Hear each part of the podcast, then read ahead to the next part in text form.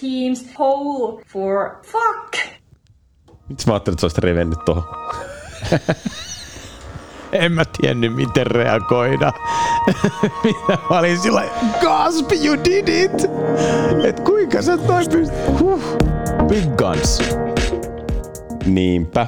Kuten Sake sekoilusta voitte huomata, Ikkunastudiossa on taas tälläkin kertaa hyvä meininki. Tämä on Ikkunastudio episodi numero 92, also on Myllypuro.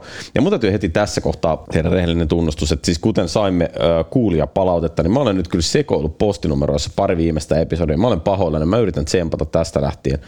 Mutta hei, joka tapauksessa mä olen Jouni Heikniemä studiossa kanssa, on Sakari Nahi, moro. Mua huojentaa, että säkin joskus teet virheitä, että, sä et on niinku, että vaikka sä oot yli-ihminen, niin sä et ole niinku täysin supernaturaali. Joo, sä et ole niinku supermies. Siis mä koen itse aina ihan just täsmälleen samalla tavalla. Että sä oot huojentunut, kun sä joskus mokaat. Niin, just, se on. just sillä tavalla. Se olisi itse asiassa niinku makeeta, jos, jos niinku pystyt, että sit, sit, kun, kun aina kuitenkin mokaa säännöllisin väliajoin, niin, niin olisikin makeeta, jos tuntisi niinku huojennusta.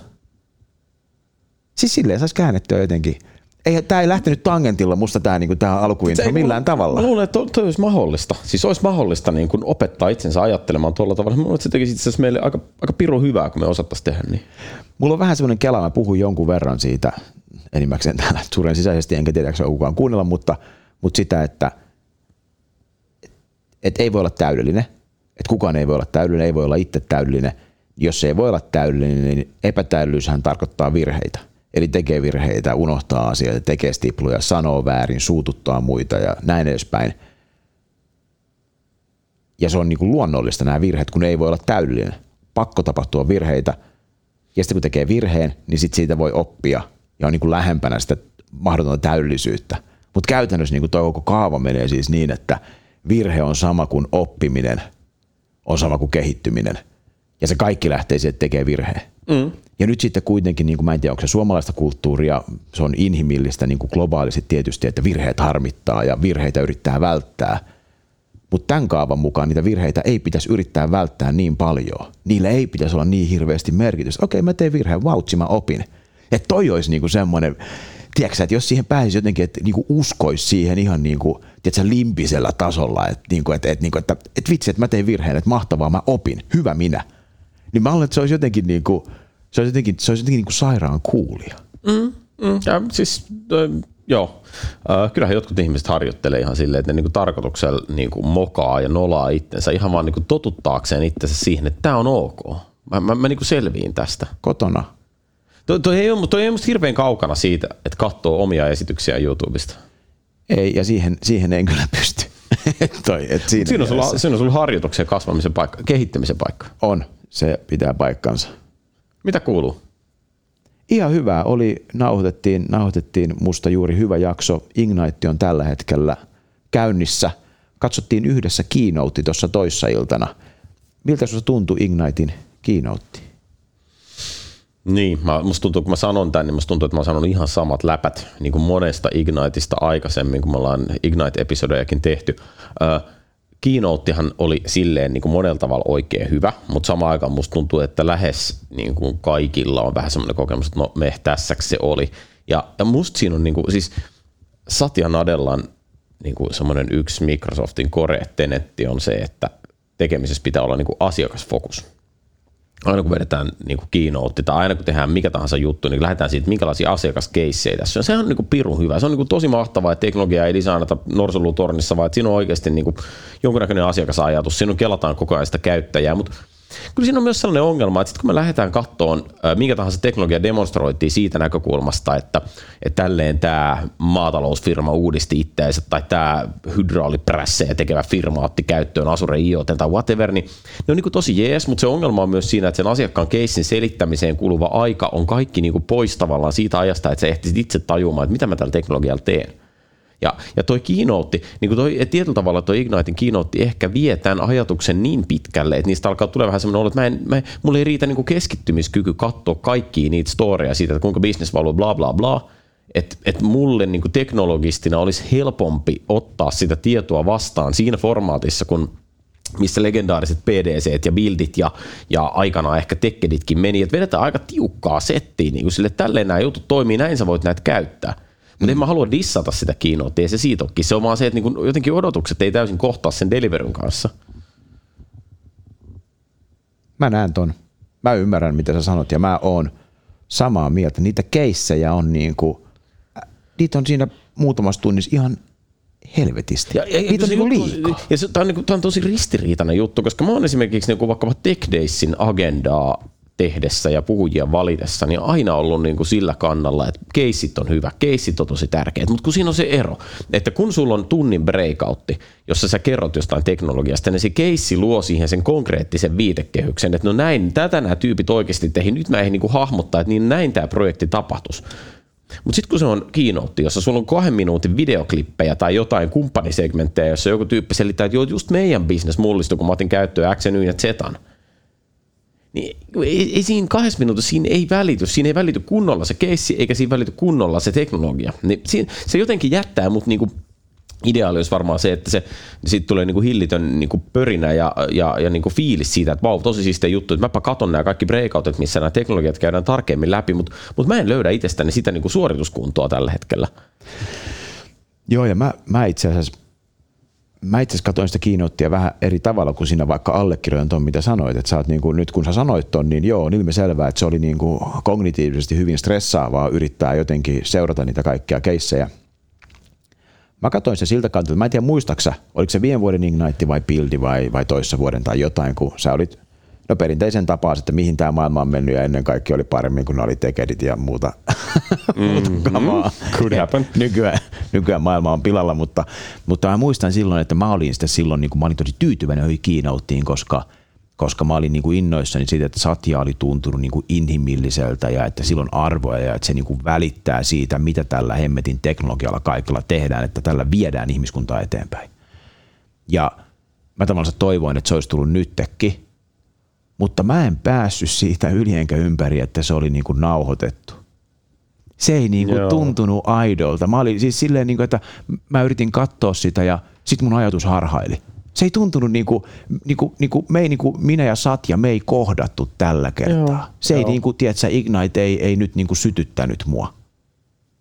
Niin. Se jäi, niinku, se jäi niinku käden haaleeksi, niinku semmoiseksi. Että os, osittain toi, niitä keissejä tuli paljon ja joo, se on varmaan toi formaatti ja sisältö, mitä sä kuvasit. Osittain mä oon melkein sitä mieltä, että siinä ei ollut niinku ihmiskohtaan toi tapahtunut ja sitten kun se ei niinku, toi ei tuntunut aidolta, niin mulla kuoli kiinnostus siihen, mitä ne sanoo. Joo, siis toi on, toi on totta ja moni on kyllä tuota samaa sanonut, että kyllä siinä, vaikka sitä kattos etänä, vaikka sitä kattos videostriiminä, niin se pieni kauhu siitä, että nyt se feilaa tämän homman – ja se joku fiilis siitä, että välillä kamera voi niin kuin panoroida siellä yleisön päällä, niin kyllä, kyllä se jotain on tuonut siihen lisää. Et vaikka, et se täytyy niin kuin sanoa, että aika monen konferenssin kiinoutin niin kuin NS eturivistä kattoneena, niin ei se edes siitä eturivistä, se ei ole yhtä niin kuin hyvin digestoitava kokemus kuin mitä se on siitä videostriimistä, että ehdottomasti sen video on niin kuin hyvä formaatti, mutta kyllä siinä, on. että se on live-video, niin siinä on oma arvonsa. On, se on, se on jännä, että se sitten tuntuu oliko se sitten vaan se, kun tiesi sen tai, tai jotain, vai onko mä jotenkin alitajuntaisesti niin kuin vastainen tuolle niin nauhoituksille. Mä nauhoitin, nauhoitin toi eilen mun puheen semmoisen konfaan, joka on mitä 13.10. taitaa olla European SharePoint Office 365 and Azure Conference – vai onko se Microsoft 365 Azure Conference? En mä tiedä. Se on kuitenkin sharepointeuropa.com sen konfan urli, että ihan jo sillä perusteella niin mä oon kauhuissani siitä, että mä oon puhumassa siinä tapahtumassa. Mutta... Hei, mä oon käynyt siellä parin vuonna ihan niin kuin livenä ja mä oon selvinnyt hengissä. No sitten, sitten kaikki on ok. Mutta siis, eli, eli Azure mä nauhoitin puolen tunnin talkin, joka oli lyhennelmä semmoisesta tunnisetistä, mistä mä oon niin jauhannut, jauhannut joskus ennenkin. Ja nyt kun on niin itse vetänyt lavalla – mikä musta on hauskaa, koska siinä tuntuu, että on itsellä joku merkitys.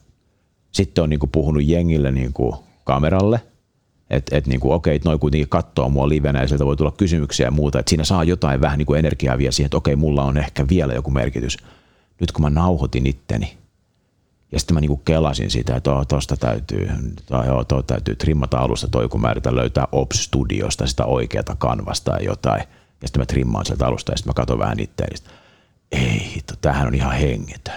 Niin. Tiedätkö, niin kuin, ei mitään semmo, ei mitään kikkiä, ei mitään potkua, ei niin kuin mitään. Se on sama kuin mä nauhoittaisin nyt ikkunastudio niin kuin yksin, että sä et olisi siinä.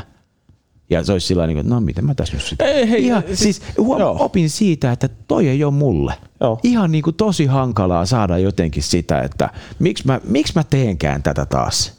Joo. Miten tämä mun duuniin nyt liittyy? Mitä mä haluan mun elämäni viedä tässä eteenpäin? Niin oli kyllä niin kuin, oli jotenkin karvas kokemus. Yllätyin siitä, että kuinka karvaaksi sen koinkaan. Ja, ja, siis, ja tältä pohjalta niin mä, mä edelleen siis nostan hattua ihmisille, jotka tekee etänä näitä kaikenlaisia koulutuksia. Että vedät viisi päivää viikossa, puhut webcamille. No mutta siellä on, ne se tietää, että siellä on sentään ihmisiä niin kuin toisella puolella. Mutta jos se tekee niin kuin koulutukset, niin nauhoittaa sen.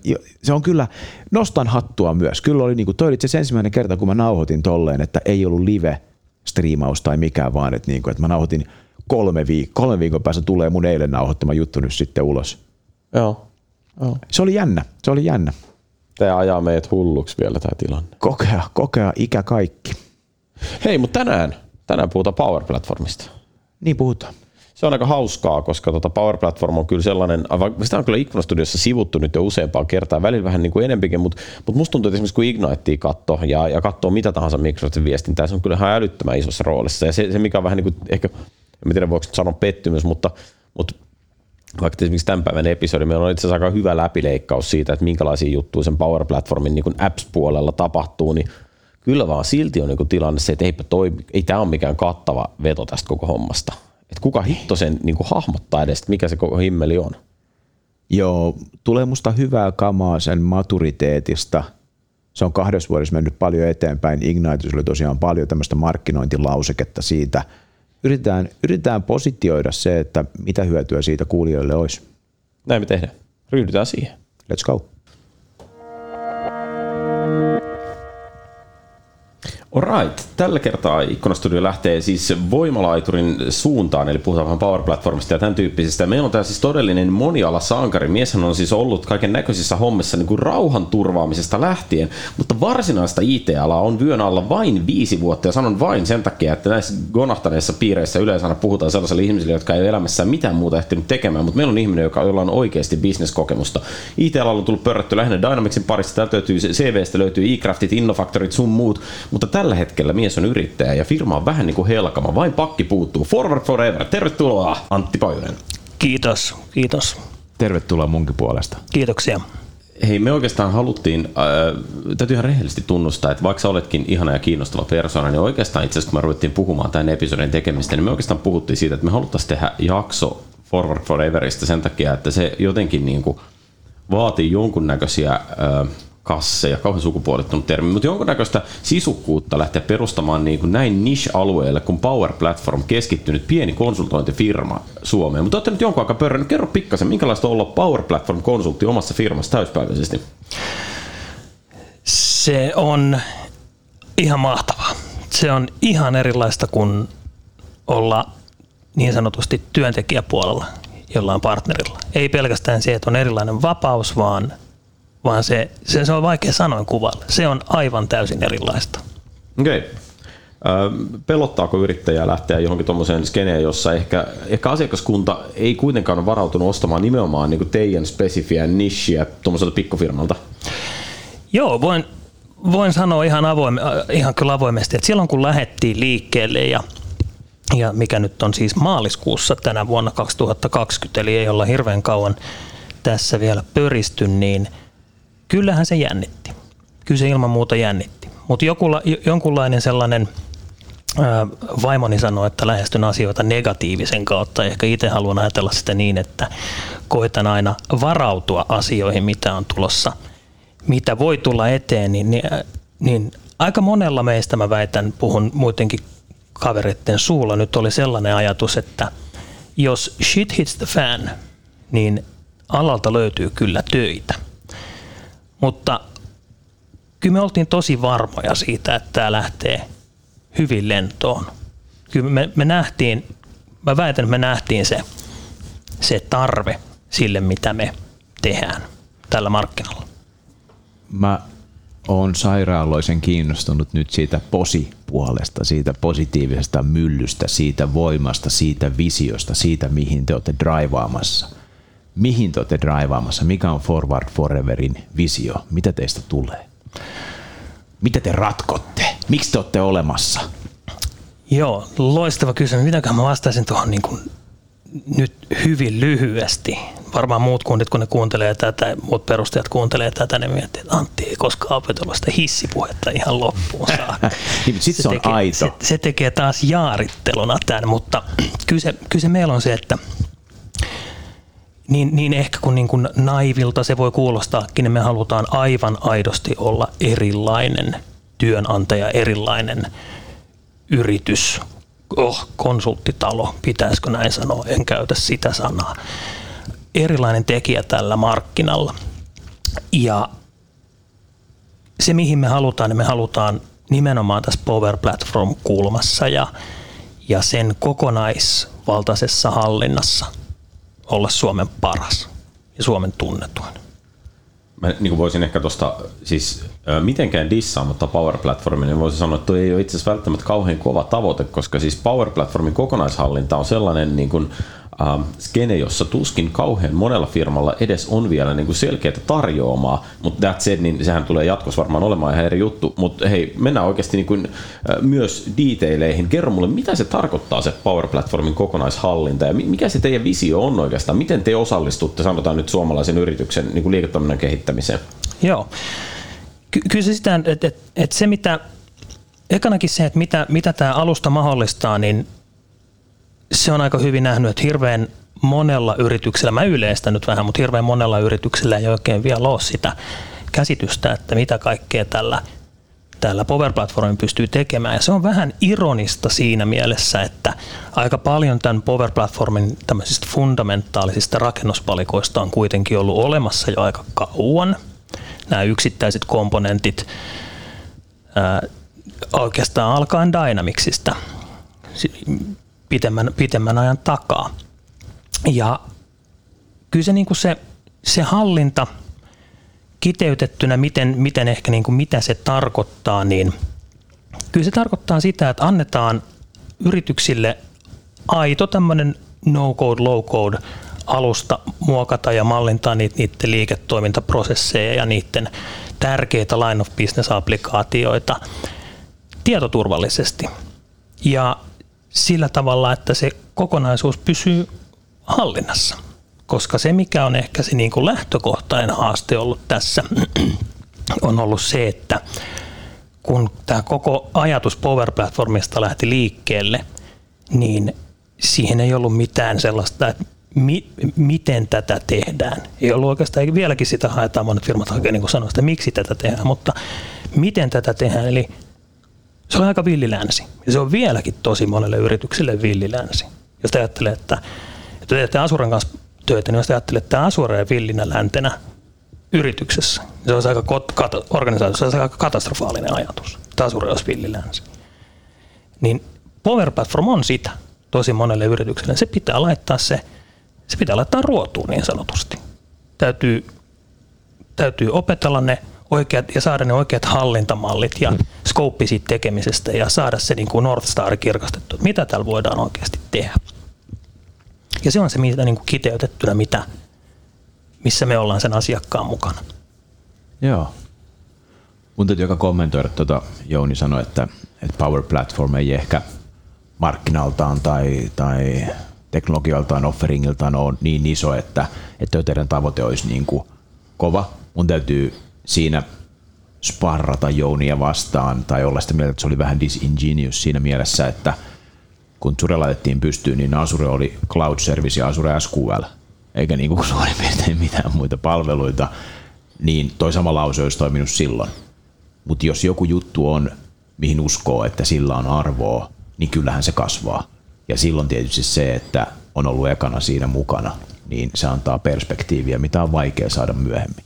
Et musta mä niin kuin nostan hattua. Musta toi on helvetin kova juttu ja että, että sä sanot on niin kuin suoraan, että tämä on tämä tavoite ja tähän me ollaan menossa, tätä me halutaan tehdä ja teillä on niin kaikki munat siinä korissa, vaikka siihen nyt en tiedä liittyykö siihen koriin nyt niin kuin Dynamicsia ja Power BI ja tämmöisiä juttuja, mikä on vähän etaploituneempiakin. Mutta se, mikä mulla on Power Platformin kanssa, sit taas sä puhuit tuosta niin teknologiasta ja tuosta, missä sä uskot, että on arvoa ja hyvin maalasit sitä, niin mulla on kyllä niin kuin kutsun itseäni aika hyvin Microsoftin pilven tuntijaksi. vähemmän tuota business apps-puolta, mitä sä edustat, enemmän sitten sitä Azure-puolta, on vaikeuksia positioida Power Platform.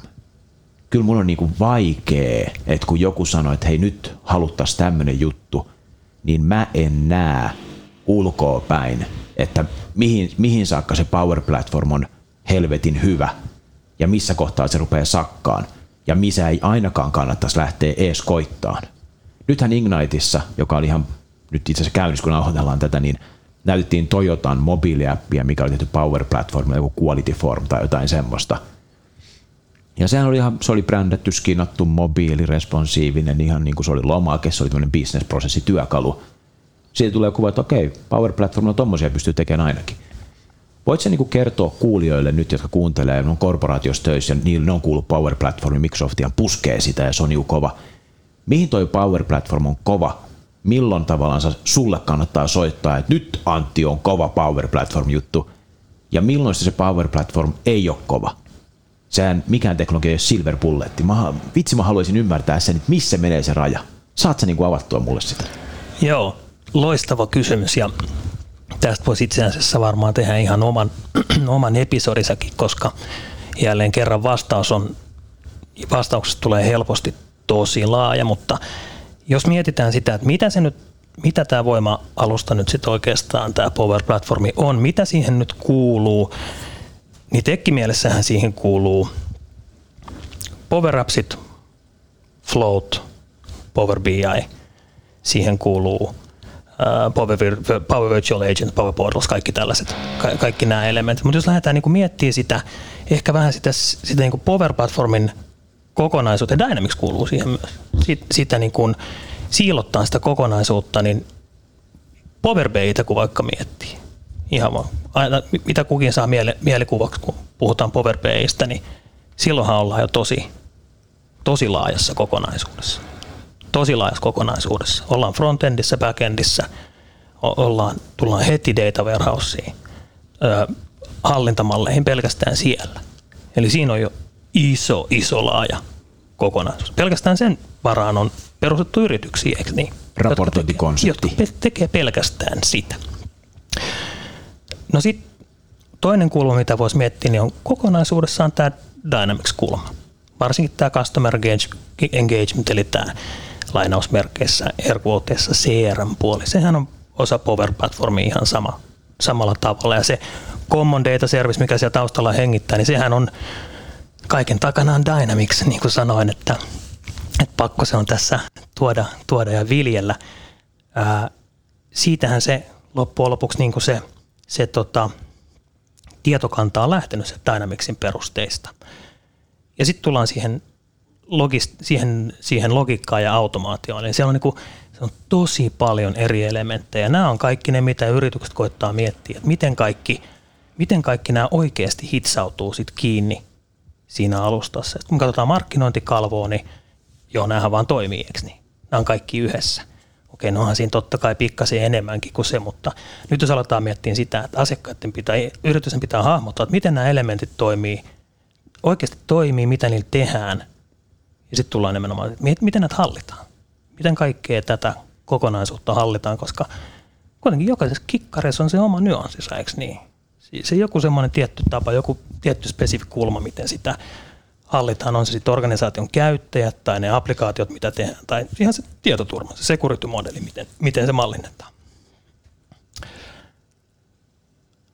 Nyt mä lähdin ehkä sivuraiteelle, sun pitää varmaan toistaa eikö, se eikö, eikö, eikö, tämä, eikö tämä oli musta hel, eh, niin kuin hemmetin hyvä, että sä niin kuin avaat sitä umbrellaa, joka on tämä voimalaituri, niin kuin Jouni dikkaa sitä kutsua, ja sä avasit, niin kuin mulla ainakin sitä, niin kuin se, se konsepti laajenee. Ehkä se mun epäkohta ja positiointihaaste on se Power Apps-osio, mikä on se, mihin niin kuin itse törmää, kun miettii custom softa-kehitystä. Joo. Ja sitten miettii, että okei, okay, low code, no code – se on niin kuin nopeata. Se on varmasti hyvä esimerkiksi prototyyppaamiseen. Se niin kuin heti heti herää sellainen että tämä on varmaan tähän hyvä. Sisäiset työkalut, varmaan hyvä. Lomakkeet sisäisille työntekijöille, varmaan hyvä. Mutta sitten missä kohtaa niitä tulee, niin se on, niin kuin Dynamics on aika selkeä, Power BI on aika selkeä, niin nyt mä huomaan ajattelun, että mun haaste on itse asiassa Power Apps-osio siitä voimalaiturista. Se, ja se, ja, joo, ja toi, toi on erittäin hyvä pointti, koska kun mä, mä väitän, että Ja jälleen kerran vähän yleistä, kun puhutaan Power Platformista, niin, niin mä väitän, että aika monella ensimmäisenä tulee mieleen ne Power Appsit.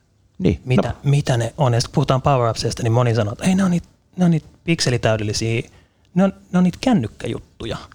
Ne on niitä kännykkäappeja, mitä ei enää tarvitse työt, tehdä, tehdä missään koodipajassa, vaan en pystytä itse tekemään niitä. Että ne, ne, on niitä Excelin ja ne on niitä, kun Excel ja PowerPoint meni naimisiin. Ja siitä syntyi tämä kännykkäappi, tämä Canvas-appi. Ne on niitä. Aika moni tuntuu ajattelemaan sitä sitä kautta. Ja mun täytyy ihan, ihan niin kuin mä ihan avoimesta myönnän, että et tota, kyllä mulla monesti tulee, niin jos mä mietin pelkästään sitä mobiliteettia, sitä, sitä kännykkäappia, sitä digitaalisen transformaation viimeistä askelta, jos näin sanoisi, niin ei, ei ole mun keksimä lause, pakko sanoa. Mutta mun mielestä se on aika hyvä tuohon kuitenkin. Niin kyllä mun itsekin on joskus vaikea positioida sitä, että mitä, mitä, tällä, tässä, mitä, oik, mitä me oikeasti, mitä oikeasti tehdään, Mi, mihin, mitä täällä tehdään, mitä nämä kännykkäapit, miten nämä voi auttaa meidän bisneksessä. Mutta sitten kun katsotaan vaikka esimerkiksi meidän omaa toimintaa, niin jokainen konsultointiyritys, joka tekee aika materiaalipohjaista työtä, niin jokaisessa konsultointiyrityksessä pitäisi tehdä tuntikirjaukset, eikö niin? Se, se on ihan no-brainer. Kaikissa bisneksissä on se. No, he, millä, millä me tehdään tuntikirjaukset? No, mehän tehdään se PowerAppilla. mm, Mikä menee meidän CRM, mikä on Dynamics, mikä on sitä samaa alusta. Minkä ei tarvitsisi olla Dynamics, vaan se voisi olla nyt erilainen PowerApp. Se voisi olla se prosessiohjautu, se, se, se, se prosessipuolen, model, niin sanottu model driveni. Kaikki menee samaan tietokantaan, kaikki menee CDS. Ja tässä on ehkä se, niin nyt se haaste, että, että vaikka kuinka koettaisi tota tarinaa yksinkertaistaa ja lähtee viemään tota asiakkaalle, joka ei koskaan tuosta kuullutkaan, niin sitten tulee aika kompleksi. Sitten tulee Mm. tosi kompleksin kuulosta. Mutta näin se vaan on. Näin se, näin se toimii. Joo, tuossa tulee bisnesporukalle on varmaan vaikea ruveta avaan sitä, mikä eleganttius ja, ja pitkäaikainen bisnesagiliteetti hyöty voi syntyä siitä, että tietovarastot niin kuin yritysarkkitehtuurissa on oikein ajateltu ja tieto on yhdistettävissä ja, ja läpinäkyvää ja saavutettavissa ja näin. Mikä, mikä on se juttu, missä sä tuossa puhuit? Sä viittasit tuohon tuntikirjausjuttuun. No nythän tämä menee ihan mun tämmöiseksi niin kuin ymmärtämisen, mutta mä haluan oppia sulta, mä haluan niin kuin ymmärtää tuon Power Appsin, jotta, jotta itsekin tavallaan sanon asioita siitä oikein. Sä viittasit tuohon tuntikirjaamiseen, joka on tämmöinen sisäinen työkalu omalle porukalle. Ja nyt sä, se on semmoinen ainakin kenttä, että sä, että okei, että Power Appsit on hyviä omalle, omalle porukalle. Mites jos se on niin kuin, jos se on monimutkaisempi palvelu, se on kumppaneille ja asiakkaille. Onko se silloin, että sä rupeisit kelaa jo, että okei, Power Apps ei välttämättä ole tuohon hyvä, mutta saattaa olla. Vai missä kohtaa sulla menee tämä niinku, tää elinkaari siinä, että missä kohtaa sä rupeat sanoa asiakkaalle, että okei, tohon Power Apps, joo joo, nopea prototyyppi, katsotaan mitä tulee feedback cycle, mennään eteenpäin. Ja sitten jossain kohtaa sanoit, että hmm, niin, vähän rupesi nyt mietittämään, että onko tämä oikea teknologia teille. Joo, to, tosi, tosi hyvä pointti. Tota, jos ajatellaan niin kuin sitä, nimenomaan nyt sitä taas sitä niin mobiili- kautta tablettipuolta, niitä kanvasappeja, niin, niin sehän on enemmän, sehän on, ki, sen, sen idea on olla kiva käyttöliittymä, kiva ja helppo käyttöliittymä. Ja se data, kun se menee sinne CDS, niin silloin pitää miettiä sitä nimenomaan sitä tietomallista arkkitehtuuria, mitä siellä on, mitä siellä on taustalla, mutta, mutta tota, jos nyt esimerkiksi tuosta tuntikirjauksesta otetaan se nyt, se nyt sellaiseksi niin kuin silmätikuksi tuossa noin, että Canvasapella tuntikirjaus, se voi olla kahden tyyppistä. Joko voi olla se olemassa oleva järjestelmä, esimerkiksi vaikka Dynamicsin puolelta toi, mikä, minkä iso fanboy mä oon PSA ja nykyinen Project Operations, niin jos siihen haluaa kivemman uuiin, niin esimerkiksi siinä Canvasappi voisi olla yksi vaihtoehto. Tehdään se UI uudestaan Canvasapilla, että se on käyttäjäystävällisempi, jos ei se mikkiksen out of the box. Nyt vastaan just nappata, jos se on liian kompleksi tai siinä ei ole kaikki niitä toiminnallisuuksia, mitä, mitä halutaan, niin se on yksi lähtökulma. Mutta sitten jos mietitään ihan pelkästään sitä, että meillä ei ole, meillä ei ole vaikka mitään Dynamicsia siellä taustalla, että meillä on meidän oma rakentama tietomalli, mikä on esimerkiksi meillä FFL, niin me ollaan tehty, totta kai me halutaan, haluttiin itse nakertaa kasaan se, se, se tietomalli ja kaikki ja, ja rakentaa palasista, palasista, mitä on tarjolla, koska se on se, mitä me bisneksenä tehdään, niin, niin kyllä siinä mun mielestä semmoinen elinkaariajattelu on ihan hyvä, että et sitten kun mennään liiketoiminnan koossa kompleksisuudessa tietyn pisteen yli, niin sitten me tullaan siihen pisteeseen, että ne Microsoftin sitä nimenomaan sitä niin kuin professional services-kenttää varten tekemät työkalut on ne oikea ratkaisu. Kun me aletaan miettiä sit, sitä niin kuin ehkä sitä prosessinäkökulmaa vähän laajemmin, että et, et se ei ole pelkästään kirjat tunnit, joku ehkä, ehkä hyväksyy ja sitten joku jollain tavalla joku laskuttaa, vaan siihen tulee enemmän niitä steppejä, enemmän sitä kompleksisuutta, sopimuslogiikkaa, kaikkea tollasta. Niin se, se on vähän sellainen niin kuin elin, elinkaariajat, elinkaariajattelu, näin, näin mä sanoisin. Jos me lähdetään tekemään sitä niin kuin nimenomaan tällaiseksi ää, ratkaisuksi, mikä ajaa jonkun business, niin kuin, line, niin kuin lobby, lobby appiksi, line of business applicationiksi. Mutta se toinen puoli tosiaan, niin kuin mä sanoin, on se käyttöliittymän kerros. Et tehdään sitten käyttöliittymästä yksinkertaisempia. Se on, se on semmoinen, mitä niin kuin siinä Canvasapissa niin kuin mä näen itse sen henkilökohtaisesti, että siinä on, kun mä teen enemmän, teen eh, niin kuin työllisesti suurin osa, mitä mä teen ajallisesti liittyy Dynamics-pohjaiseen tekemiseen tällä hetkellä, tuon uuden Project Operationsin myötä varsinkin, niin se, mitä se Canvas-appi vaikka tuo siihen, on se, että kun se vakiokäyttöliittymä, se on vakiokäyttöliittymä, se voi joskus olla monimutkainen. Niin nimenomaan siihen tuodaan siihen sen käyttöliittymän päälle uutta kerrosta siitä Canvas-appista, tehdään sitä yksinkertaisemmaksi käyttäjille. Hei, puretaan pikkasen tätä. Tässä on, tässä on niin tosi paljon niin hyviä lähtöjä ja mä, mä en ymmärrä, mitä niin Sakke hakee, mutta samaan aikaan tässä, tässä tulee hirveästi sellaisia kerroksia, jotka ei varmaan ole kaikille tuttuja. Niin mm. tota, äh, esimerkiksi yksi ajatus, mikä mulle tulee mieleen, että sä tavallaan tietysti kun sä oot Dynamics-mies henkeä ja vereen, niin sä tavallaan puhut helposti niin tämmöisestä niin Dynamics-sentrisestä maailman kaikkeudesta käsin. Sulla tulee mieleen esimerkiksi CDS, joka ei varmaan ole kaikille tuttu. Se on kyllä joskus käsitelty ikkunasta ylös. Mutta vielä lyhyesti, mikä on CDS? CDS Common Data Service, eli Eli tota, samalla tavalla relaatio, relaatiotietokanta ei ole siis SharePointti, ja jos taas aasin sieltä tähän Canvas-appiin, niin canvas voidaan tehdä siis eri tietokantojen päälle, SQL, SharePointtiin tai Common Data Service. Common Data Servicen taustalla on SQL kuitenkin loppujen lopuksi.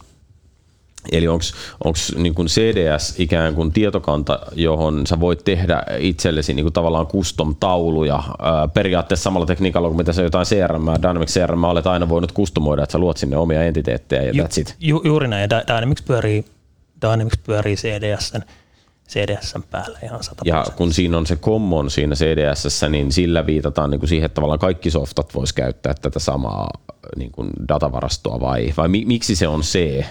Miksi se on common?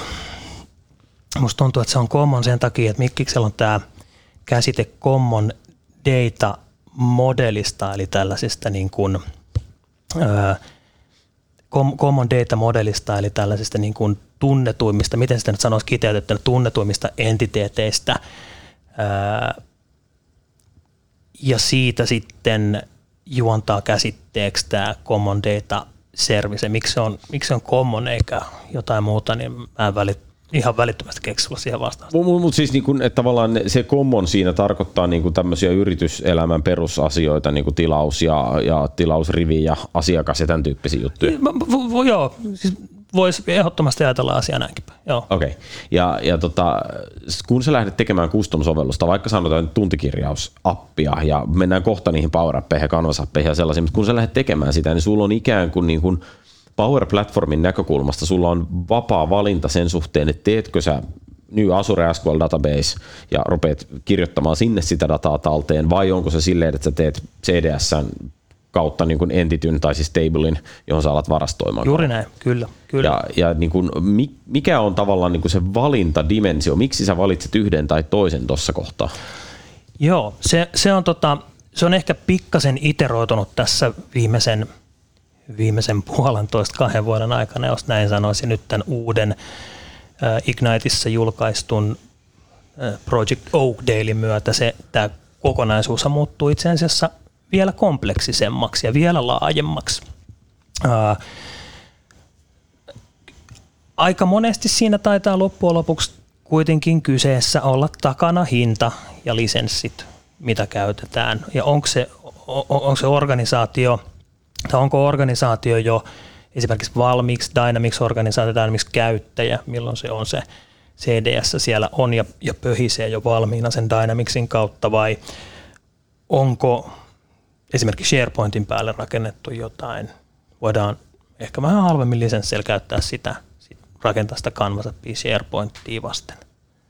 Niin okei, eli SharePointin lista on sitten vielä niin kuin yksi va- varastointivaihtoehto, joka siinä olisi niin kuin natiivisti Kyllä. tarjolla. Kyllä. Pikkasen semmoinen niin kuin oudoista vaihtoehdoista valitsen itselleni sopivimman.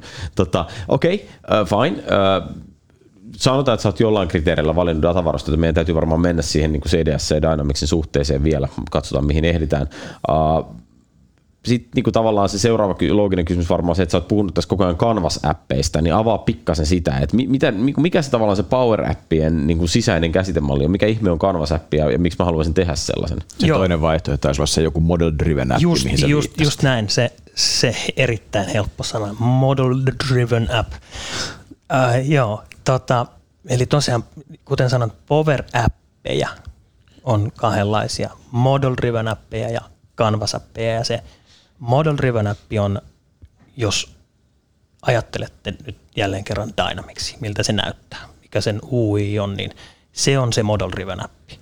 Eli se on, se on sitä tietomalli orientoituneempaa ja, ja prosessi orientoituneempaa ajattelumaailmaa ja, ja myös visuaalista maailmaa. Eli siis Model Driven appi on niin kuin se, että kun sä olet tehnyt ö, taulun, jossa on tietyt kentät, niin sulle generoituu automaattisesti lomake, jolla sä voit täyttää niitä tietoja. Yes, sieltä ja, löytyy lomake taustalle. Siihen ja käyttäjä, ja... käyttäjäkokemukseltaan sotalaivan harmaa.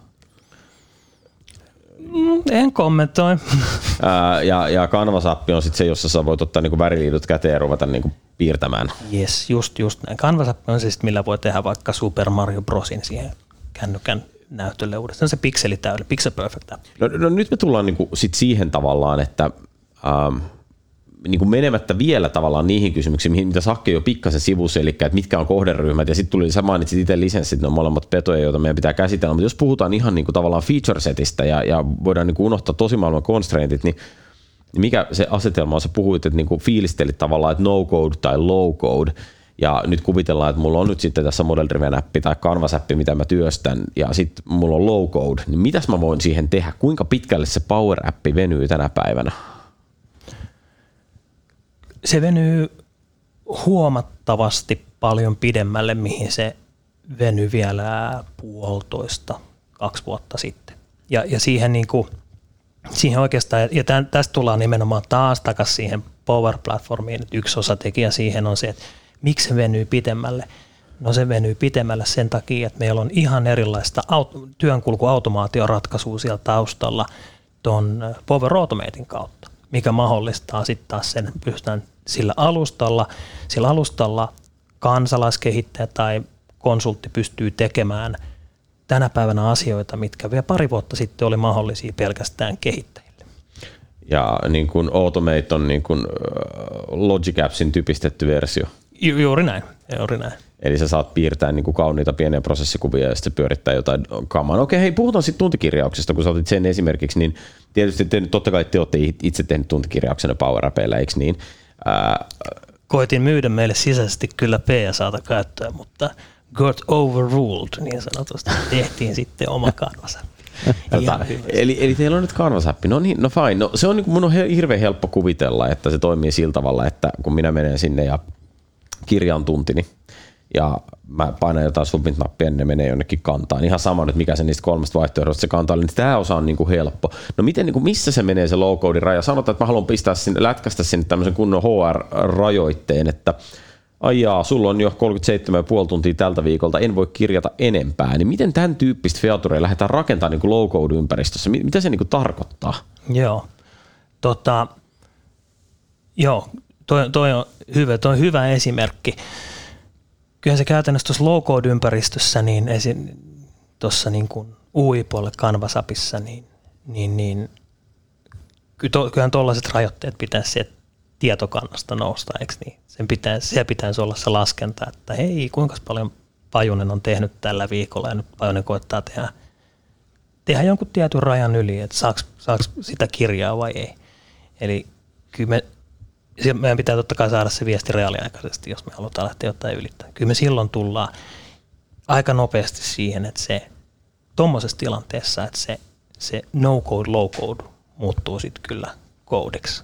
Niin ja sitten meidän pitää tapauskohtaisesti tarkastella sitä, että tehdäänkö me se jotenkin se laskenta tässä frontendissä, tässä Canvasapissa sisäisesti. Siellä on oma expression language, millä tehdään tämä kaikki kiva, ki, kiva tota, syyllistäminen ja ehdollistaminen. Saadaanko tehty se siinä vai pitääkö se oikeasti lähteä lukarilla tai jollain laskemaan sieltä tietokannasta arvoja yhteen ja sitten vertailemaan sitä, mitä me siinä frontendissa koitetaan syöttää. Ja niin kuin jos, jos mainitsit plugarit, niin minkälainen tämä niin kuin ekosysteemi on? Mitä sä voit niin kuin tehdä? Koska tuohon niin kuin periaatteessa toi on silleen aika simppeli, jos nyt kuvitellaan SQL tietokanta, niin se on kaikille helpompi ajatella niin, niin periaatteessa idea on se, että sä haluat ajaa yhden aggregaattikyselyn sinne ja verrata, että onko sen tulos yli jonkun tietyn luvun niin onko se, niin kuin, miten mä lähestyisin tämmöistä juttua? Onko siinä, voinko mä siinä low-code-ympäristössä raapasta sinne jonkun SQL QR-kikkareen ja sitten sen tulosta verrata johonkin konstanttiin vai miten, miten se niin kuin toimii? Nyt menit aika diippiin mä, mä haen sitä, että jos sä ajattelet ihmisiä, jotka kuuntelee Ikkunastudiota, tämän jakson essence on positioida power appit. Mm. Mistä mä tiedän? Koska siis, et, niinku, kyllä mä luulen, että et siis mehän on niinku, maailman sivuihmiset on niinku, mm. laittanut kauniit kuvia, että Canvas appit saa nyt jo näin sairaan siististi visusti kustomoitu. Mutta sitten mä heitin sulle hyvin yksinkertaisen yhdellä SQL-kyselyllä ratkaistaan businesslogiikkasäännön, mm. niin sitten sä oot tämmöinen aika diipiksi. Niin tätä ulkorajaa me tässä musta haetaan. Joo, Ky- kyllä se niinku, kun me lähdetään tekemään sinne, sinne tota, kantaan kyselyä, tallennetaan joku arvo, niin, niin jos, jos, se on jotain, jos se on jotain simppeliä, niin, niin tota, mun on vaikea sanoa simppeliä esimerkiksi, vaikka, vaikka nyt, että tota,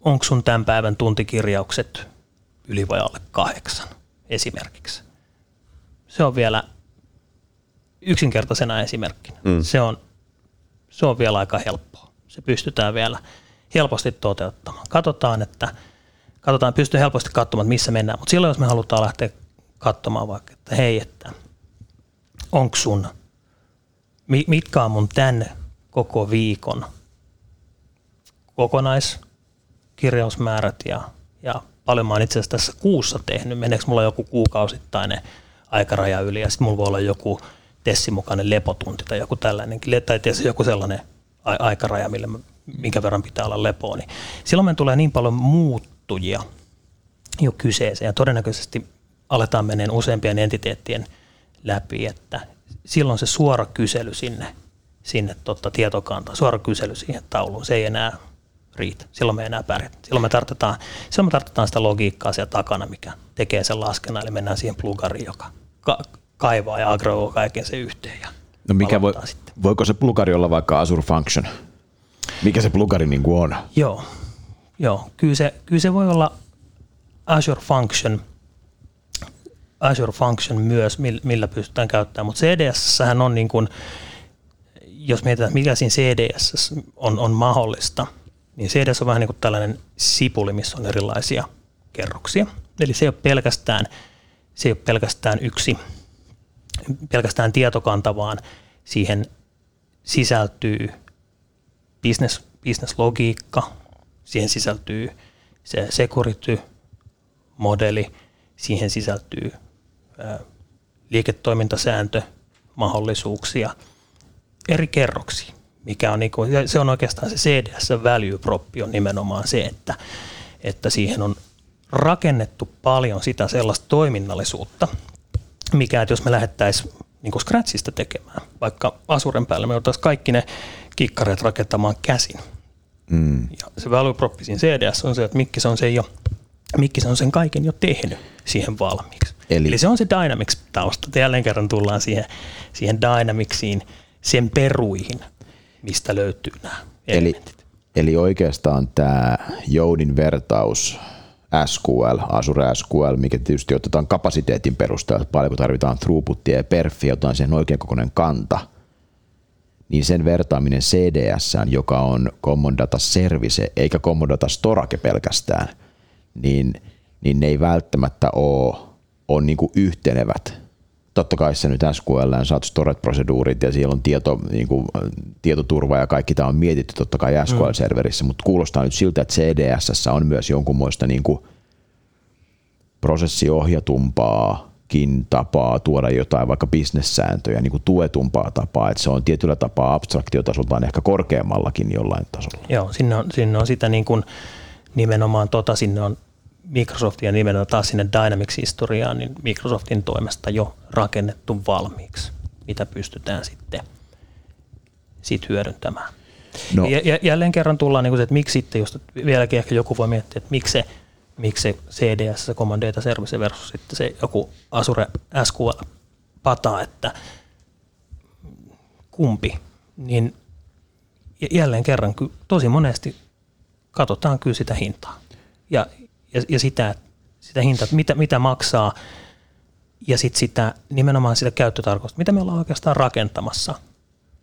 Mitä me ollaan rakentamassa sinne. Jos me ollaan rakentamassa tällaista niin kuin line of business applikaatio, ajatellaan, että me rakennetaan ihan scratchista CRM, niin kyllä se Common Data Service on hyvä, hyvä lähtökohta sille, koska meillä on tosiaan siellä kaikki valmiina kehittäjiä varten, kehittäjät pystyy tekemään plugareita, actioneita, käyttää JavaScriptia. Meillä on security-modeli valmiina siellä.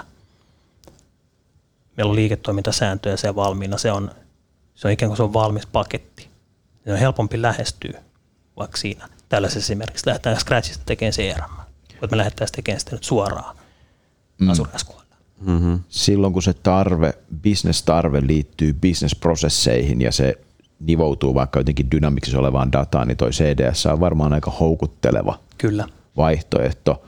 Kiinnostaisi toi lisenssijuttu, eli jos nyt jätetään käsittelemättä se, että kukaan ei edes tiedä, mitä se tarkoittaa se unitti, millä Microsoft ilmoittaa Azure SQL throughputin, että et se on niinku semmoinen joku kokemuksen tuoma hähmäinen fiilis, että tämän kokoinen pannu on varmaan tässä hyvän kokoinen pannu tähän tarkoitukseen, siinä on jotain kalkulaattoreita ja muita, mutta se on kuitenkin, sä maksat siitä pannusta ja se on ymmärrettävä, se kääntyy niin kuin tekniselle termille se kustannus, niin onko se CDSn lisensointimalli, onko se nyt sitten joku Office 365 Dynamics-maailmasta tuleva per seat käyttäjäperusteinen henkilökohtainen lisenssi? Kyllä vaan, juuri näin. Juuri näin. Per, Hei, per käyttäjä. Nyt Per, puretaan koko Power Platformin lisenssointi samalla, koska tämä on varmaan sellainen juttu, että, että kyllähän niin kuin siitä huolimatta, että mä, mä kuulin, kuinka jossain tuolla tämä eteerinen kaukana oleva yleisö huokas sille masentuneesti siinä kohtaa, kun ruvettiin puhumaan, että joku SQL-kysely tämä ajaminen on niin kuin kompleksiteettia, koska siis tavallaan jengi on tottunut koodatessaan tekemään paljon kaikkea.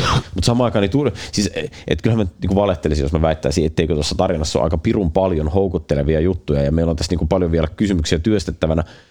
Mutta varmasti moni on niin kuin silleen kelaa sitä hommaa myös sille. Teams oli tosi helppo ottaa käyttöön, koska meillä oli Office 365. Niin mitä jos mä haluaisin tehdä nyt parit power appit tuohon kaveriksi? Mä voisin lähteä kokeilemaan tätä easisti. Mä unohdan CDS, koska en mä ole mikään Dynamics-ihminen. Mä haluan tehdä nyt kaksi power appia, jotka operoi meidän näitä kahta perusliiketoimintaprosessia. Mulla on backerit vaikka Azure Functionsissa tai, tai SQL-kannassa tai mitä ikinä. Mikä on, mikä on niin minimisetti, millä mä pääsen liikkeelle Power Appsien kanssa? Sitten ruvetaan mm. puhua Dynamicsista. Joo. Tota, varmaankin tänä päivänä taitaa olla Office-lisenssointi. Ihan perus V3 esimerkiksi. Tai, taitaa olla sellainen, mikä antaa esimerkiksi SharePoint, SharePoint-listaa vasten. Pystyt alkaa tekemään. tekemään Ja sinnehän Jouni kaiken datan laittaa jo valmiiksi, niin. miksei jatkaisi? Joo. Se on, Mun genomini on SharePoint Se voi. baby. Nice. mä olen, olen kuullut, että jotkut se on vienyt mukanaan, kun Tota, eli siis mitä sä sanot, että, että jos mulla on Officen joku lisenssi, äh, ehkä ainakin E3, niin mä voin niin kuin sillä tavallaan äh, käyttää Power Platformia, kunhan mä varastoin tietoni nimenomaan SharePointiin, vaiko?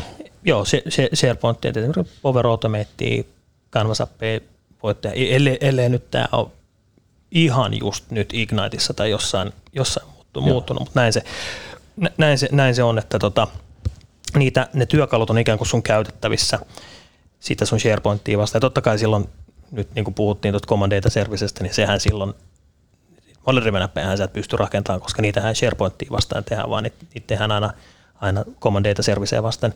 Mutta niitä kännykkäappeja, niitä kanvasappeja, niitä pystyt tekemään, pystyt tekemään tota, ää, siis Office lisenssonilla. No entäs jos mä haluan turauttaa sitten appin niin kuin, ä, Azure SQL Databasea vasten, niin onks, tarviiko me jotain lisenssiä siihen? Joo, se Azure, Azure taitaa, silloin tullaan näihin Microsoftin näihin konnektoreihin, näihin datakonnektoreihin ja vähän sit millaisia datakonnekt, eri datakonnektorit on ja se Azure SQL taitaa, ja tästä on aika pitkä aika, kun mä oon viimeksi tätä, tätä kattonut ja tarkastanut, mun ei ole tarttunut Azure SQL vasten tehdä kanvasappeja, koska yllättäen CDS on aina riittänyt asiakkaalle. Mutta silloin varmaankin pitää olla sitten jo ihan Power Apps-lisenssi. Okei, eli siitä on olemassa erikseen Power Apps-lisenssointi. Yes. Ja minkälainen se on? Onko se nyt niinku per seat kanssa? Joo, se on per siitti on yksi vaihtoehto. Ja sitten, jotta lisenssointi olisi yksinkertaista, niin rummupärinä, mutta editellä tai rummupärinä, on per appi vaihtoehto kanssa. Oh. Eli, sä voit, eli sä voit lisensoida it, joko käyttäjän tai sä voit lisensoida appin. Ja sitten jos lähdetään syvällisemmän, syvällisemmän ei, ei mennä liian syvälle keskusteluun tällä tapauksessa, otetaan Jukka tähän, tähän tota co-guestiksi, mutta puhuu lisenssoinnista, mutta sitten se lisenssointi on tietenkin se on vielä rajoitettu vähän niin, että mitä, on erityyppisiä power niin kuinka monta mitäkin sä voit tehdä sille per appi-lisenssille. No mitä, mitä hintaluokkaa, mitä toi per siitti ja mitä toi per appi on siis jotain haarukoita? Öö, onkohan per appi taitaa olla, per appi taitaa olla jotain kymmenisen euroa, ota tai jätä. Per kuukausi. Per kuukausi, joo, per joo. per kuukausi. Ja per useri, ja per useri tarkoittaa sitä, että sit niitä voi, vaikka niitä kännykkäappeja voi olla vaikka sata organisaatiossa, ja sittenhän iloisesti vaan käytellään ihan mitä halutaan, niin onko se joku 40? siis toihan on itse asiassa, niin kuin, on oikeastaan aika kallis palvelu. Onko se CDS messissä? Joo.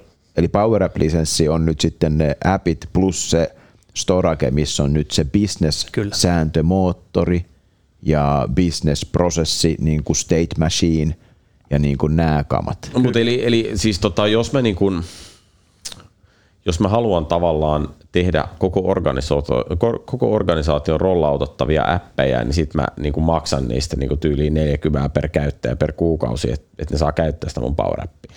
Joo, tai, sit, tai sitten pitää valita niin, että jos sulla on siellä sata appia, niin sitten täytyy valita tämmöisillä just tällaista per appi, eli sanotaanko tämä nyt sitten app passiksi tänä päivänä, niin täytyy varata, valita se, että kuka käyttäjistä käyttää mitäkin appia. Sitten sit nyt, mennään, nyt mennään oikeasti diippiin keskusteluun, että toi tietokantakyselykeskustelu on vielä tosi yksinkertaista siinä verrattuna, että miten niitä appi, appilisenssejä sitten oikeastaan. Okay. Mä, mä luulen, että tämä riittää kyllä meille, niin kuin nyt me ymmärretään vähän – koska Tää... eikä me Power Platformin kaikkea lisenssejä voida käydä. Siis seuraavaksi me puhutaan Power BI Premium lisenssimuutoksista, mitä Igniteissa Joo. tuli eilen, tai jotain muuta Joo. vastaavaa, mikä ei, on... Siis, siis tämä riittää, tämä riittää osoittamaan sen, että Microsoft jälleen kerran ampuu itseään jalkaan niin kuin shippaamalla hyvää teknologiaa, mutta yrittämällä niin kuin tehdä siitä laskutusmallista niin premiumin, että se rajaa tavallaan sen innovaatioekosysteemin sellaiseen niin kuin tosi suppeeseen porukkaan, joka sattuu saamaan riittävän hyvän boostin siitä.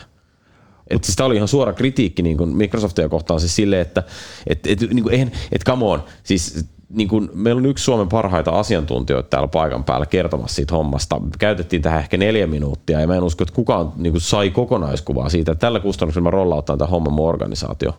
Joo, se on ihan, voi jälleen kerran sanoa, että lisen, jos mennään siihen lisenssikeskusteluun oikeasti niin kuin tätä syvällisemmin, niin jälleen kerran se on oma episodissa. Joo. Ihan pelkästään. Ei, niin kuin, et, mieti. Mm. Mm. Mitä sä just niin sanoit? Et, et Mutta se per appimalli antaa toivoa. Se per appimalli antaa niinku toivoa, että jos on niinku 10 000 työntekijän organisaatio, niin jos mä saan mun mobiiliäpin ja maksan siitä per kuukausi, jos me puhutaan niinku kymmenistä euroista, mm. eikä tuhansista euroista, niin antaahan se nyt toivoa sitten. Mutta oliko se siis per appilisenssi, niin oliko se siis per käyttäjä, per, äh, niin kuin per appi per käyttäjä per kuukausi? Se on, se on, se on per käyttäjä ja sillä saa, sillä saa käytännössä yhteen, voidaan ajatella näin suoraan että siellä on yksi, pystyt yhtä model drivenia ja yhtä canvas-appia käyttämään esimerkiksi. Yksi käyttäjä. Mutta hei, jos, jos käännetään tämä itse asiassa niin kuin näin päin tämä lisenssin arvo, niin jos mietitään tätä, että, Tehdään tämä. että tota, organisaatiossa rollautetaan Dynamicsi, siis CRM, ja tota, Pari milkkuu. No joo, se olisi, mielenkiintoista, sitten ollaan Joo. isossa projektissa. Kyllä. Tota, tota, tota, katso, meidän, meidän alkoi dollarin kuvat pyörii silmissä, meidän, meidän kasetti ihan sekaisin. Konsultti Ansa. Ja, joo. Jos, jos mietitään sitä, että otetaan se or- organisaatiosta Dynamics käyttöön ja siitä, siitä organisaatiossa maksetaan jälleen kerran niin Raffi Ballparkkiin vaikka 90, 80 per käyttäjä per kuukausi. Ja periaatteessa niin kuin siinä käytetään, että, että mä pysyn tämmöisessä hyvin helposti lähestyttävässä, hyvin perus CRM-esimerkissä, että meillä on myyntiorganisaatio, mikä tarvitsee CRM ja Dynamicsia mietitään siihen ja se on se 90 per käyttäjä per kuukausi sitten se käytetään aika niin kuin tällaista perustoiminnallisuutta. Miten mä, niin kuin, mä jälleen kerran väitän, että myyntiorganisaatiossa aika monessa, varsinkin PK-yrityksessä kuitenkin tarpeet on aika semmoiset niin perustarpeet. Niin nyt jos me tehdään se Dynamics-projekti ja lisenssoidaan ne käyttäjät, ei mitään, happy times, se voi ihan hyvin kukkua siellä onnistuneesti ja siitä on arvoa organisaatiolle, mutta mikä on meidän toinen mahdollisuus, jos se on hyvin perusjuttu, mitä sinne tehdään. Toinen vaihtoehto olisi voi olla se, että me ei oteta sitä out of the box Dynamicsia, vaan me otetaan tämä per tämmöinen per appilisenssointi, sen 890 sijaan tämä 10 euroa per käyttäjä per kuukausi. Ja koska se organisaation lopullinen tarve on se yksinkertainen CRM, niin me laitetaan siihen projektiin vähän enemmän rahaa, koska me te- ja tehdään se Scratchista, se CRM. Mutta pystytään käyttämään sitä, se 10 euroa per käyttäjä per kuukausi. Me saadaan siihen se prosessiohjautuva, se ihan sama mitä se Dynamics oli, ja me voidaan tehdä siihen joku UI-kerros siitä Canvas-appista myös päälle. Eli siinä tullaan ehkä niinku tähän, ROI, tämmöiseen niinku lisenssi, tai tähän ROI-laskelmaan, että kumpi sitten loppujen lopuksi on, on kannattavampaa. Ja kun mä katson historiaa, ennen kuin tätä Power Platformia oli, kun tehtiin tämmöisiä aika spesifejä isojakin line of business-applikaatioita, mä nyt sano, ne on julkisia referenssejä, mutta en mä sano, sano niitä nimiä, koska, koska jos joku kuuntelee, ne voi olla paha mieli, mutta tehtiin Dynamicsin päälle niitä. Ja vaikka miten iso organisaatio olisi olisi halvat Mikkiksen EA-lisenssit käyttää tuhansien henkien organisaatiossa, niin ollaan sitä Dynamicsia otettu pohjalla ja tehty jotain ihan muuta kuin CRM. Niin kyllä tänä päivänä, kyllä mä ihan monta kertaa miettinyt, että mikä on ROI sillä, että sen tekisi uudestaan, että sen tekisikin CDS päälle. Ottaa sen Dynamicsin sieltä pois, tekisi sen CDS päälle, koska se olisi niin mm. paljon halvempi Toi- käyttäjä per kuukausi. Täl, tässä on niinku, ehkä sitä niinku toista vähän lähestymiskulmaa tähän. Mä haluan tähän nopeasti. Meillä oli ihan alkupään jakso ja oli Niirasen Jukka, sun yhtiökumppani, oli puhumassa XRMstä, siitä kuinka Dynamics CRM on oikeastaan niin tämmöinen niin prosessi- ja relationship-hallintamoottori, minkä päälle voi rakentaa mitä vaan. Tämä on nyt toinen lause siihen samaan storyin, mm. että jos nyt Niiranen olisi siinä, niin se ei sanoisi Dynamics XRM, se varmaan sanoisi, että käyttäkää sitä CRM, se on siihen hyvä, mutta sitten jos pitää tehdä niin kuin siihen kylkeen räätälöintiä, niin älkää miettikö sitä XRM, vaan tehkää Power Platformilla siihen kylkeen. Kyllä. Niinkö? Kyllä. Tämä on niin kuin, Ei mennyt montaa vuotta, nyt toinen jalka tipahti. Niin. Siis, siis, siis tämähän on niinku kaunis tämä visio, mutta tavallaan niinku, siis se, mitä sä äsken onnistuit saamaan aikaiseksi, sori jos mä kuulostan kyyniseltä, niin se on se, että sä niinku ikään kuin perustelit Power Platformin lisenssihinnat sillä, että no, no mutta siis Dynamics CRM on vielä kalliimpi. Ja toi on niinku ihan fine, siis toi ei ole niinku huono, ollenkaan huono argumentti. Siis jos ajattelee, että sillä CDSllä olisi semmoinen niinku universaali arvo sille, että tosi siistiä, että me ollaan saatu meidän yrityksen data hyvin muotoiltuna yhteen niin kuin Microsoftin standardikantaan, mikä sillä saattaa jonain päivänä olla, kun ekosysteemi on riittävän kypsä, niin okei, toi on yksi juttu. Mutta samaan aikaan, niin onhan tuo nyt niin saa se CRM, jota mä saan 12,5 euroa kuukaudessa niin kuin hyvin niin kuin jalostetun. Aika Pipe. Drive. Pipe Drivehän se esimerkki oli siellä. Niin kyllä, kyllä. Onko se se kilpailija? Kai kyllä se varmaan on. on. Mutta mut, ihan niinku, siis mä, niinku, siis, et eihän niinku, et, jos me ei puhuttaisi Power Apps-kontekstista, niin, niin ajatus siitä, että tehdäänpä oma CRM, niin eihän se nyt niinku oikeasti tänä päivänä, se ei ole hirveän suosittu propositio, että jengi on vähän sitä mieltä, että niinku CRM otetaan niinku saa siinä out of the box, koska se on aika pitkälle kehittynyt alue. Ja okei, siis sä oot varmasti oikeassa siinä, että tänä päivänä se voi niinku askarella Power niin hemmetin hyvän kustomoidun CRM, jossa on niin kanvasappeja ja ties mitä hienoa, mutta siis se, se, kysymys siitä, että onko se niin kuin, onko se niinku se tapa, niinku, että ilmeisesti organisaatiot valitsee sen reitin, koska sä puhut tästä? Kyllä jotkut organisaatiot sen, sen, sen valitsee ja varsinkin jos se, niinku, se mitä tänä päivänä tehtäisiin siihen, siihen CDSn päälle ja tähän, tähän 10 euroa per käyttäjä per kuukausi lisenssiin, niin jos, jos kolme-neljä vuotta sitten se, se niin kuin on, on jo tehty Dynamicsin päälle ja maksetaan niitä kalliita lisenssihintoja, niin kyllä se niin kuin restrukturointi on, on yksi tällainen, mitä varmasti mietitään.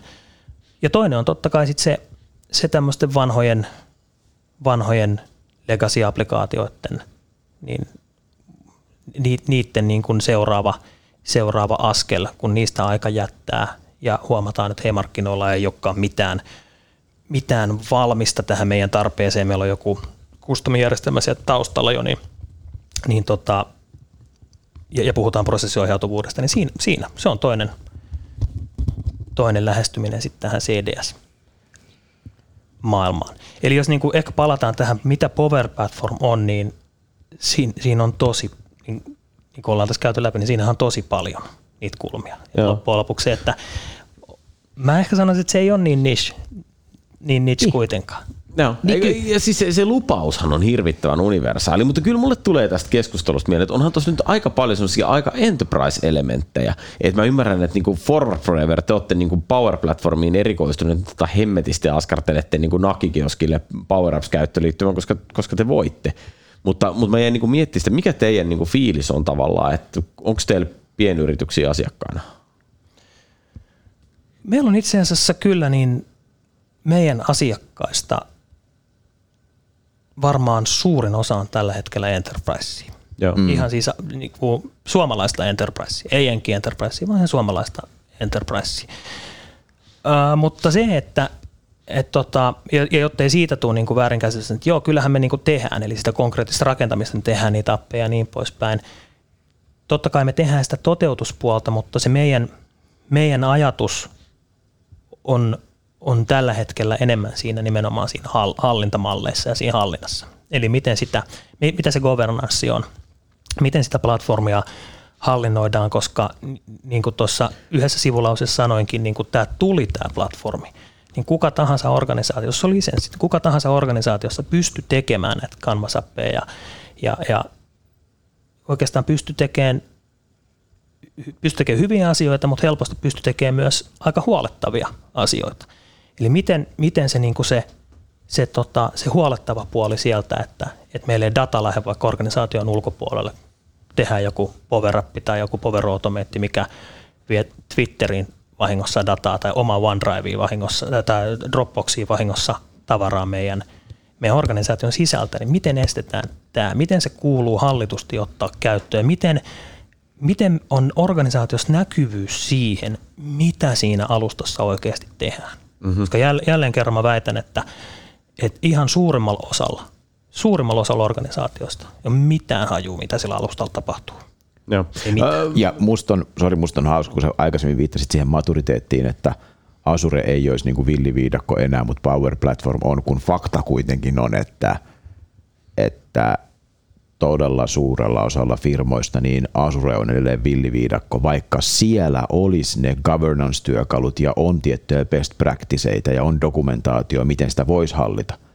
Power Platform on vaan vielä siellä, että siellä ei välttämättä ole edes tuettu semmoisia tapoja, että sitä pystyisi hallinnoimaan tosi tiukkaan. Että se on niin kuin enemmän vielä viidakko, mutta kyllähän tämä on niin kuin ihan oma elinkaarensa, joka on niin kuin vuosia vielä kyllä, käynnissä. Kyllä. Ja, ja se on se, että, että tota, pikkuhiljaa Microsoftiltakin tulee – niitä vinkkejä ja viitteitä sellaisiin, että miten sitä hallinnoidaan ja on tällä Center of Excellence, mikä on niin valmis kittiin, millä vähän nähdään, mitä siellä mm. te- tapahtuu, mutta ne on kuitenkin niitä yksittäisiä ele- pieniä elementtejä, mitä Mikkis tuo, että semmoista niin kuin kunnon, semmoista niin kuin best and proven practices ei kunnolla ole vielä kirjoitettu. On sinne päin ja on oikeaan suuntaan.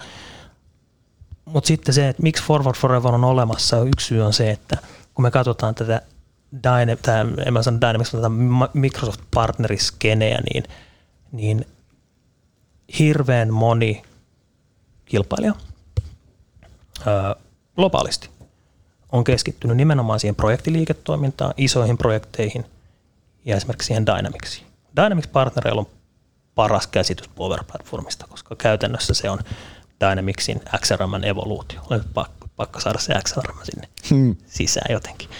Hei toi, toi varmasti pitää paikkaansa. Mua kiinnostaisi, kun sä kuvasit alussa Power Platformia ja sitä laajuutta, että kuinka, kuinka se niinku business prosessi työkalunäkökulmasta ei ole niin niche, vaan on niinku aika lailla keskiössä itse asiassa. Se on se, mitä sä mun mielestä tuot tässä teemana esille.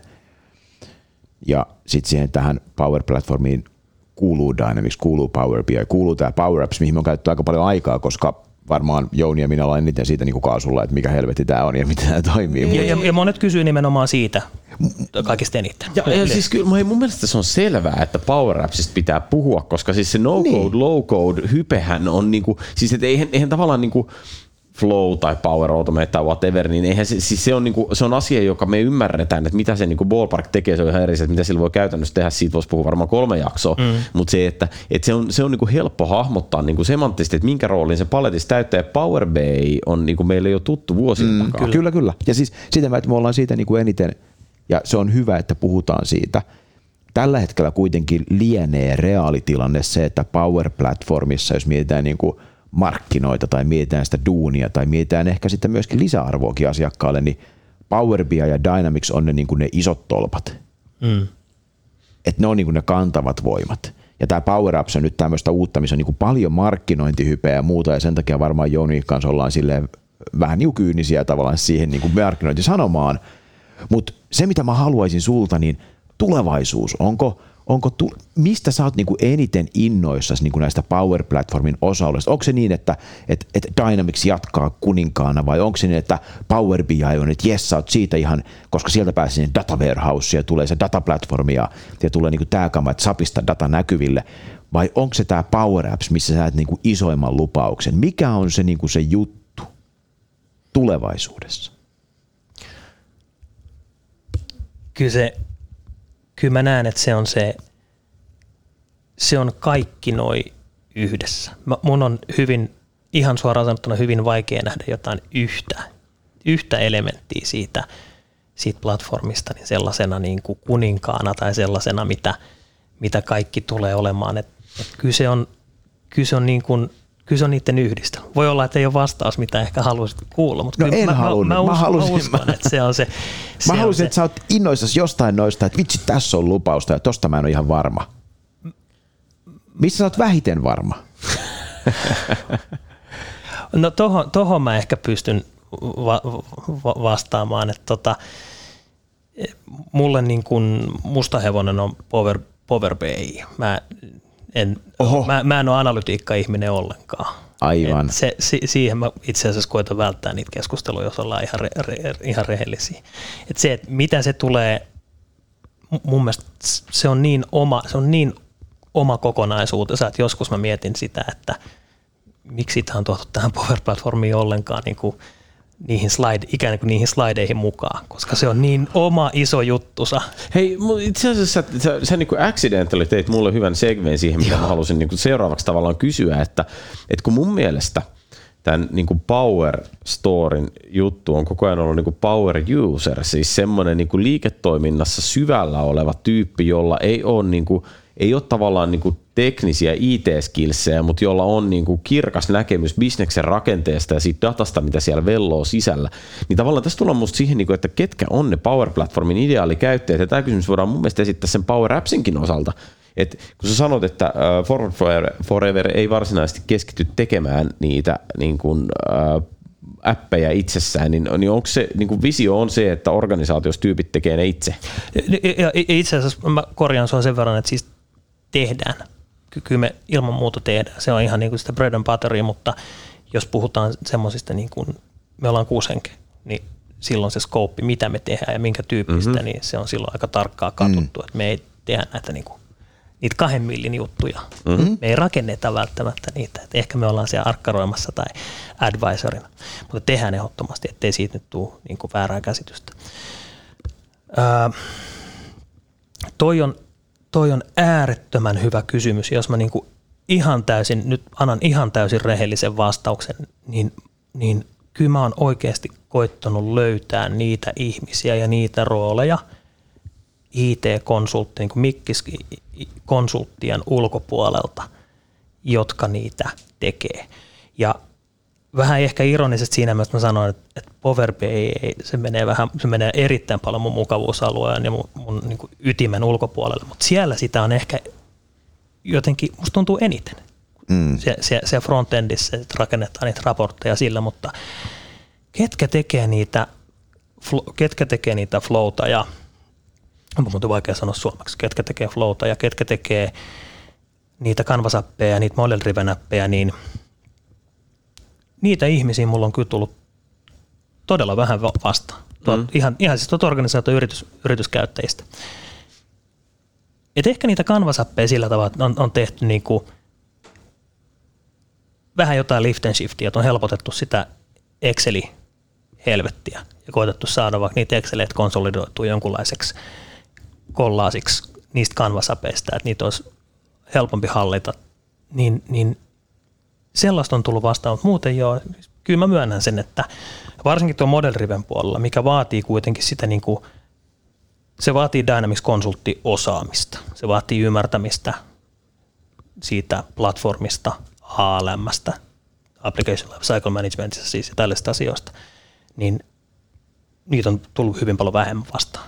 Niin kuin, jotenkin kun se tavallaan oli niin kuin sille, että se Power BI on vähän kysymysmerkki, että miksi se on pakattu siihen samaan settiin, niin niin en mä tiedä, siis mä en ole mikään Power Platform-konsultti, mutta se fiilis mulla on jotenkin ollut koko ajan, että tavallaan Power Appsin yksi lupaus on se, että siinä missä Power BI oli tarkoitus olla niin kuin universaali read-only käyttöliittymä organisaation dataan, niin Power Apps tuo sen write-mahdollisuuden siihen kylkeen.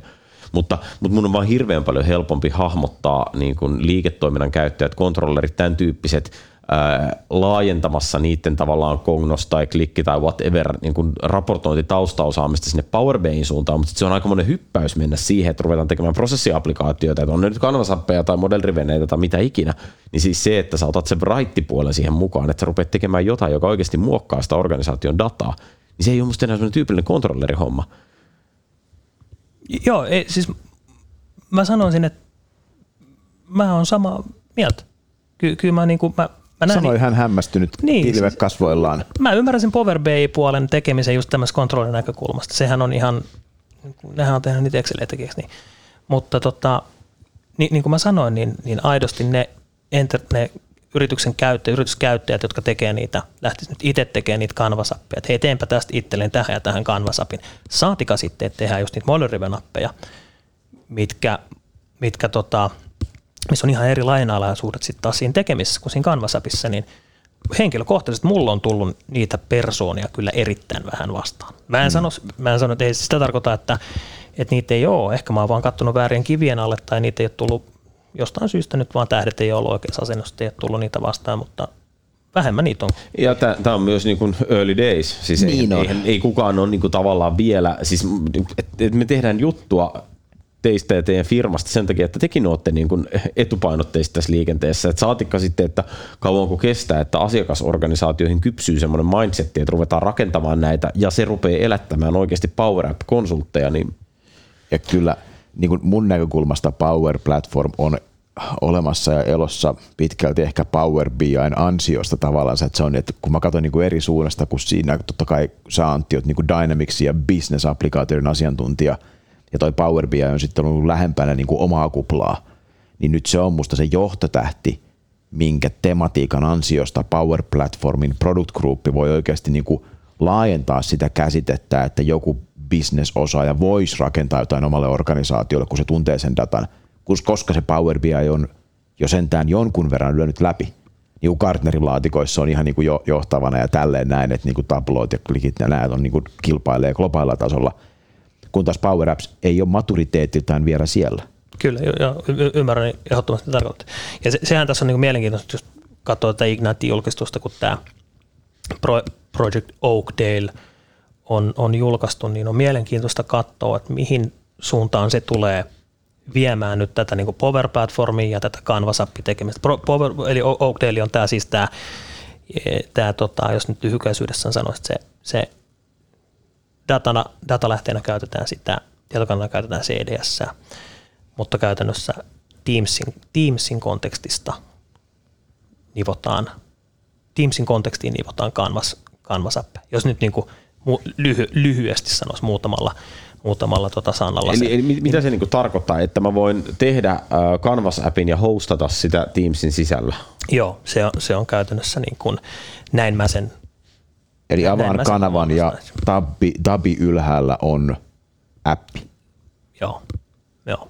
esimerkiksi näin. Niin, niin tämä Teams tuo mielenkiintoisen uuden näkökulman tähän, tähän, tähän kokonaisuuteen, että, että mikä niin kuin, kun vielä enemmän koko ajan selvästikin halutaan, että mennään sinne Teamsin sisään. Kaikki toimii sitä kautta, että se, ikään kuin, se, on se, se on se ikkuna, se on se tietotyön paikka, mistä kaikkea käsitellään. Niin millaisia muuttujia se tuo tähän ja millaista intoa se tuo nyt sitten organisaatiossa näiden erilaisten appien rakentamiselle. Niin se on erittäin, sitä mä odotan innolla, että mitä se, mitä se tulee olemaan, mutta se tuo jälleen kerran organisaatioille sitä ehkä niin kuin se organisaatiossa niille, jotka vastaa niistä, niistä tota, organisaation tietoturva-asioista ja sitten sit näistä organisaation alustoista, niin se tuo tietenkin lisää päävaivaa siinä mielessä, että, että kyllähän se vaatii jonkunlaista hallintamallia sinne, sinne taustalle kaikki nämä uudet asiat, jos tämä CDS jälleen kerran ehkä palataan niin kuin ympyrässä, ympyrä sulkeutuu, että palataan siihen, että organisaatiossa CDSn Power Platformin hallinta on, Power Platformin hallinta on ehkä aika, aika tota, lastenkengissä monessa organisaatiossa, niin nyt kun tullaan, tulee uusia ominaisuuksia ja tuodaan vielä enemmän käyttäjille sitä, että hei, että tehkää, tehkää, tehkää, tehkää, niin jos ei sitä governanssia jos sinne pohjalle luotu, niin mihin suuntaan organisaatiot nyt sitten oikeastaan menee. Et mm. Jossain vaiheessa mä, mä uskon hyvin vahvasti, sen takia on, on yksi, yksi, yksi, yksi syy, miksi Forward Forward on perustettu, on se, että organisaatio tulee kiire sen governanssin mm. kanssa. Mm. Mutta hei, governance siis sen verran, että siis pilven governance, niin kuin Sakke tuossa totesi, niin kyllähän se on hirveän monessa organisaatiossa keskeinen, mutta mut, mut niin pilvipalveluiden uh, governancein organisointiin on tosiaan paitsi Asurissa paremmat tekniset välineet, että siihen on ehkä jotenkin selkeämmin myös semmoinen niin patterni, että IT tehdään joku Cloud Competence Center tai, joku, tai siellä on joku pilvipalveluista vastaava arkkari, joka sitä pyörittää, niin miten tämä niin Power Platformin omistaja, jos teidän enterprise-asiakkaissa, niin onko se niin sen Dynamics pääkäyttäjän peukun alla loppujen lopuksi Power Platform vai, vai onko sille löytynyt niin semmoisia championeita, jotka sitten oikeasti paitsi, paitsi huolehti governanceista ja siitä niin konstrenaamisesta, että ei lähetä niin överiksi siinä hommassa, niin myös toisaalta niin pushaa sitä organisaation, että, siis, että koittaa saada sen oikeasti hyötykäyttöön. Kyllä, kyllä ja ei. Kyllä, kyllä ja ei. Löytyy sekä että. Ja tämä on oikeastaan niin se, tämä on niin kuin se kokonaisuus, mitä me asiakkaiden kanssa ha, niin kuin yhdessä hahmotetaan, että, että tota, kun te, niillä on tämä alusta. Tämä on teillä jo, mutta teillä on avaimet ovessa, niin miten me tehdään tästä teille? Miten me tehdään tästä teille turvallisempaa? Mutta toi on niin Dynamics-lähtöinen lähtökohta nimenomaan, eikö niin? No kyllä se Power Platform, niin kokonaisuudessaan Power Platform-lähtöinen lähtökohta on siinä mielessä, että et, et tota, niillä sen Power Platformin työkaluilla, jälleen kerran onko se sitten Power Automate vai Canvas Appi vai, vai mitä se nyt sitten onkaan, niin, niin kun organisaatioiden käyttäjät pystyy niillä aika vapaasti asioita tekemään – jos ei mitään guardraileja ole laitettu pystyyn. Se on nimenomaan, sehän ei siihen tietokantaa ota siinä mielessä vastaan, tai kantaa, vaan se katsoo nimenomaan sitä, että mitkä on ne guardrailit, mitä täällä oikeasti saa, saa tehdä. Mun mielestä olisi tosi mielenkiintoista tehdä joku, Mikkis voisi tehdä jonkun tutkimuksen siitä, että kuinka monessa prosentissa organisaatioita, jos on Power Platform jollain tavalla käytössä, on esimerkiksi tehty Data Loss Prevention Policy, mm. poliisia konnektoreihin, mihin, mihin tietolähteisiin saadaan niillä työkaluilla ottaa käyttöön. Et kun tosiasia on se, että kun se E3, olet organisaatiossa tuunissa E3-lisenssi on, mm. niin maailma aukeaa. Pystyy tekemään kivoja, organisaation käyttäjät pystyy tekemään kivoja asioita Power Automateilla, pystyy tekemään Canvasapella. Miten kaikkea sitä kontrolloidaan? Se on tieto, lähteelle, tieto lähteelle siinä, siinä mielessä tuossa nyt väliä, että onko se CDS vai – vai mikä se on? Onko se Twitteri vai, vai mm. onko se Exceli, mikä ikinä? Sehän on selvää kuin Black, että 99 pinnaa organisaatioista ei tuota hallintamallia tee ennen kuin niitä softia on enemmän kuin mitä ne tajuaa. Ennen kuin oli jo myöhäistä, mm. lyhyesti sanottuna. Siis onko mikään ikinä liian myöhäistä, Jouni? Mä en elä tuossa maailmassa varmasti pystyy, mutta niin kuin se, että sitten kun Antille tulee soitto, niin on, on niin kuin vähän kiirus. Sitten on niin kuin vähän jotain jossain läikkynyt ja joku on jo osunut johonkin. Mutta se, mikä mua kiinnostaa ja mikä kuulijat voi kiinnostaa, koska me kuolevaiset päästään meidän Teamsiin niin, että mä voin sanoa se Teamsissa, että hei mä haluan tällä kanavalle suunnitella nyt tämmöisen Power App, Canvas appi, niin mä voin suunnitella ja deploya sen sinne painamalla namis Googlea. Mikä tässä on tämä timeframe? Koska tämä projekti Oakdale julkaistuu? Tulikohan se nyt Igniteissa nyt virallisesti public preview? Sitten se varmaan... Taisi tulla, koska se, mä, nyt mun täytyy myöntää, että mä en ole, mä oon ollut Igniteissa mukana vetämässä sessioita ja sitä kautta on jäänyt sen seuraaminen itse asiassa aika vähälle, niin mitä se nyt konkreettisesti se Oakdale-julkaisu piti sisällään, niin mähän luen sen Jukan blogista todennäköisesti pari päivän kuluttua. Mutta mun mielestä se tuli nyt public preview siellä. Se Eli on ollut priva, priva previewssa nyt kesästä lähtien. Todennäköisesti puhutaan siis nyt kuukausien timeframeista, että se on niin kuin generally available niin kuin joku sen Var, kuukauden, niin kuin, ei mikä voi luvata, se, eikä Microsoftikaan ehkä ole luvannut mitään. Pa- publicissa kun se on, niin voisi vois, vois olettaa, että se on muutamia, joitain kuukausia. Kahdesta kuuteen kuukautta. Mm. Mm. Aika normaali Ja, ja tot, totta kai se, että mitä siellä nyt niin kuin, äh, äh, mitä siinä nyt oikeasti public previewssä on ja mitä sieltä sitten tulee mm-hmm. GAhan, niin, niin ei, ei ole mulla tällä hetkellä siihen vastauksia, että en ole sillä tavalla niin syvällisesti siihen Oakdalein kerännyt tutustua. Kyllä Microsoft panostaa Power Platformiin. Se Igniteista pitää sanoa, että se jäi kyllä niin kuin päällimmäisenä isosti mieleen, että toi siinä, siinä he näkee jotain trendejä, mitä, mitä he haluaa niin kuin kapturee, mistä, mihin haluaa päästä käsiksi. Ja, ja Power BI on tietysti, niin kuin mä sanoin, niin mun, mun näkökulmasta yksi semmoinen successi. Siis mä oon niin samaa mieltä ja musta se on ollut, mä olin, olin aikanaan MVP Summitissa, kun Power Apps ekan kerran previewattiin siellä MVPlle ja, ja siis musta se oli tosi makea ja mielenkiintoinen launchi, ehkä ensin, ennen muuta sen takia, että – niistä kuuli niistä, niin kun, vaikka aika tekninen yleisö, niin kuuli esittelypuheenvuoron pitäjistä, että on tämä business-visio on kelattu tosi pitkälle. Mm. Et siinä oli selvästi semmoinen, että nyt katsotaan niin kuin kauas. Ja kyllähän se nyt näkee, siis se näkee esimerkiksi vaikka siitä, että, että otat ihan melkein minkä tahansa Nadellan puheenvuoron, melkein mistä tahansa eventistä, niin se Power Platform on jotenkin mukana, että se on tämmöinen niin kuin, No se on just tämmöinen niin kuin tietotekniikan demokratisoinnin ja ö, miten mahdollista, että kaikki voivat saavuttaa maksimipotentiaalinsa ja, ja niin edelleen. Tämä niin kuin Microsoft Ling on niin kuin ihan ytimessä. Että se on musta niin kuin tosi jees. Mutta mä en pääse mihinkään siitä ajatuksesta, että niin makeita juttuja kuin nämä onkin, niin Microsoft niin kuin, se niin kuin hidastaa sen platformin kehittymistä sillä, että siellä on se Dynamics-komponentti niin vahvasti mukana. Lähtien tuosta lisenssoinnista, mistä me puhuttiin, se on musta iso asia.